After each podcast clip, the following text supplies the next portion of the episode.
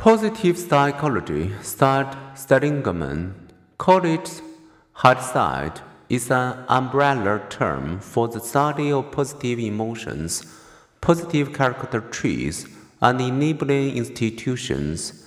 Its focus differs from psychology's traditional interest during the first century, when attention was directed toward understanding and alleviating negative states, abuse and anxiety, depression and disease, prejudice and poverty. Indeed, articles on selected negative emotions since 1887 have outnumbered those on positive emotions by 17 to 1. In ages past, times of relative peace and prosperity had enabled cultures to turn their attention from repairing weakness and damage to promoting what Seligman has called the highest qualities of life. Prosperous 5th century Athens nurtured philosophy and democracy. Flourishing 15th century Florence nurtured great art. Victorian England, flushed with the bounty of the British Empire, nurtured honor, discipline, and duty.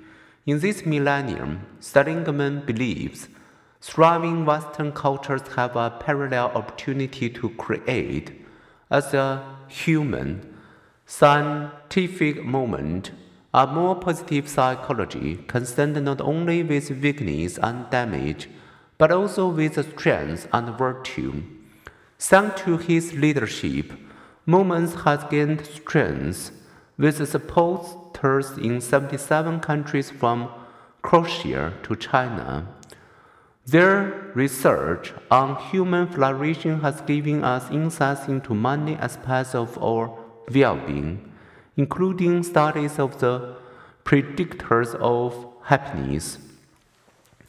Will psychology have a more positive mission in this century, without slighting the need to repair damage and cure disease? Positive psychology's proponents hope so, with American psychologists and British psychologists special issues devoted to positive psychology. With many new books, with networked scientists working in worldwide research groups, and with prizes, research awards, summer institutes, and a graduate program promoting positive psychology scholarship, these psychologists have reason to be positive.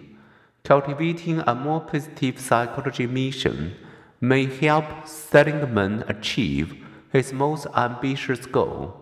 By the year 2051, 51% of the world will be flourishing. It's in our hands not only to witness this, he says, but to take part in making this happen.